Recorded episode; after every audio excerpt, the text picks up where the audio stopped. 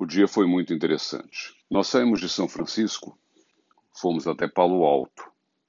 Palo Alto é o coração das startups, o coração do desenvolvimento e a sede do Google. Conhecemos em Palo Alto, primeiro, uma loja que já é antiga e que tem apenas 15 unidades. É uma loja chamada Beta. Essa loja, ela tem por objetivo colocar à venda os produtos que não estão ainda em produção. Então a gente pode testar ali diversos produtos, os mais inusitados possíveis. E também quem tem interesse pode comprar estes produtos que estão colocados ali sem escala de produção. Isso é muito interessante porque permite testar. E, é, e um, outra coisa que chama atenção nesse modelo de negócio é que essa loja não ganha dinheiro com a venda dos produtos. Essa loja, o business core dela, é locação de espaço para as empresas que estão que querem testar o produto, que querem colocar um produto novo no mercado. Vale a pena a experiência. De lá, fomos conhecer a faculdade de Stanford, uma faculdade que foi criada em 1800 e pouco, a partir da doação de uma família que perdeu um filho doente. O mais interessante em Stanford não é apenas a beleza, beleza arquitetônica, nem nada disso. O campus é uma maravilha, todo mundo circulando de bicicleta, aquela jovialidade presente no conhecimento, mas principalmente que, desde o pós-guerra, a forma de pensamento colocada em Stanford é a forma que a gente vive os negócios aqui no, no Silicon Valley. Se a pessoa está fazendo medicina, ela vai fazer medicina, vai fazer direito, ela vai fazer administração, ela vai fazer engenharia. Por quê? Porque eles estão lá para poder aprender um raciocínio. Não é só aprender tecnicamente como se mede uma pressão. É o porquê, é a questão científica que está em jogo. E isso é especial, porque isso está é, tá retratado fora da parede da universidade.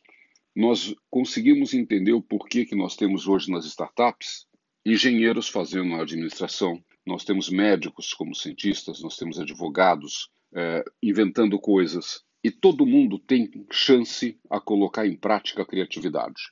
É um espetáculo poder conhecer isto da universidade. Mais do que isso, depois fomos ao Google. E nós fomos recebidos no Google por um funcionário, que eu vou me reservar o direito de não falar o nome dele, mas é um brasileiro que está há muitos anos erradicado fora do Brasil que circulou pelas grandes empresas de tecnologia nos últimos anos e que no Google ele se apresenta primeiro como um apaixonado pelo que ele faz.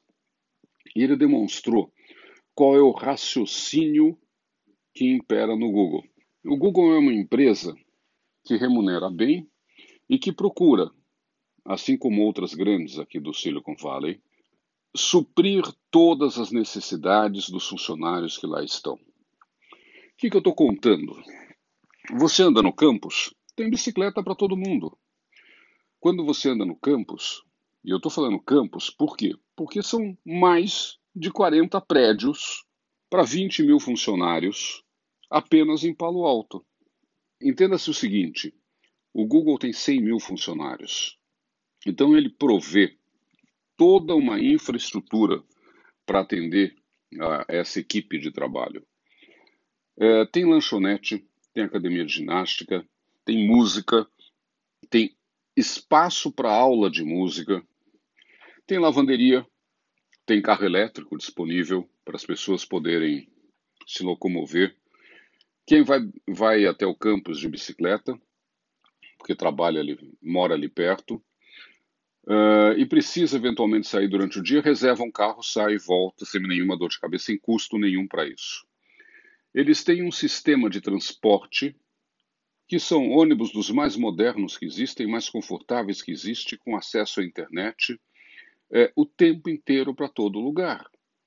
A maior empresa de transporte público é, que tem é do Google. Lógico, só para os funcionários do Google. E isso tudo por quê? Porque é bom viver desse jeito? Não. É porque permite a criatividade.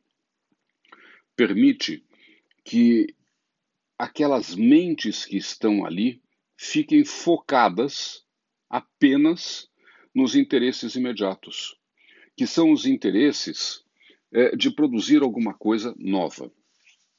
E todos têm direito à criatividade, todos questionam a hierarquia de uma maneira livre. É isto que faz com que o Google seja diferente. Não é a lanchonete, é o pensamento. E este pensamento permite a todo mundo interagir. Então, se você tem uma ideia e você está lá no Google, o que, que você vai fazer? Você vai tomar um café? Perfeito. Vá tomar o café. E nesse café você vai encontrar com alguém que possa te auxiliar com uma ideia ou um projeto que você tem. Se você está sentado na hora do almoço e alguém está conversando com você, você acha que tem uma solução, você vai interagir e vai propor a solução. Você se responsabiliza pelas tuas ideias, pelos teus projetos. Isso é a valorização do ser humano profissional. É o que mais chamou atenção aqui nessa relação. A gente entende o porquê que essa, esse dinamismo, essa criatividade, ela impera de uma maneira tão forte em prol de um objetivo. Todo mundo quer a solução de um problema. Isso é startup. É encontrar uma solução. Isso é inovação. Resolver um problema de alguém, de algum grupo de alguma situação. Resolver com rapidez, resolver de forma eficaz, resolver de maneira que a solução possa ter capilaridade, possa ser levada para outras regiões. Acho que esse aqui é o grande segredo e que principalmente está presente já há muitos anos no pensamento do que acontece aqui no Valley.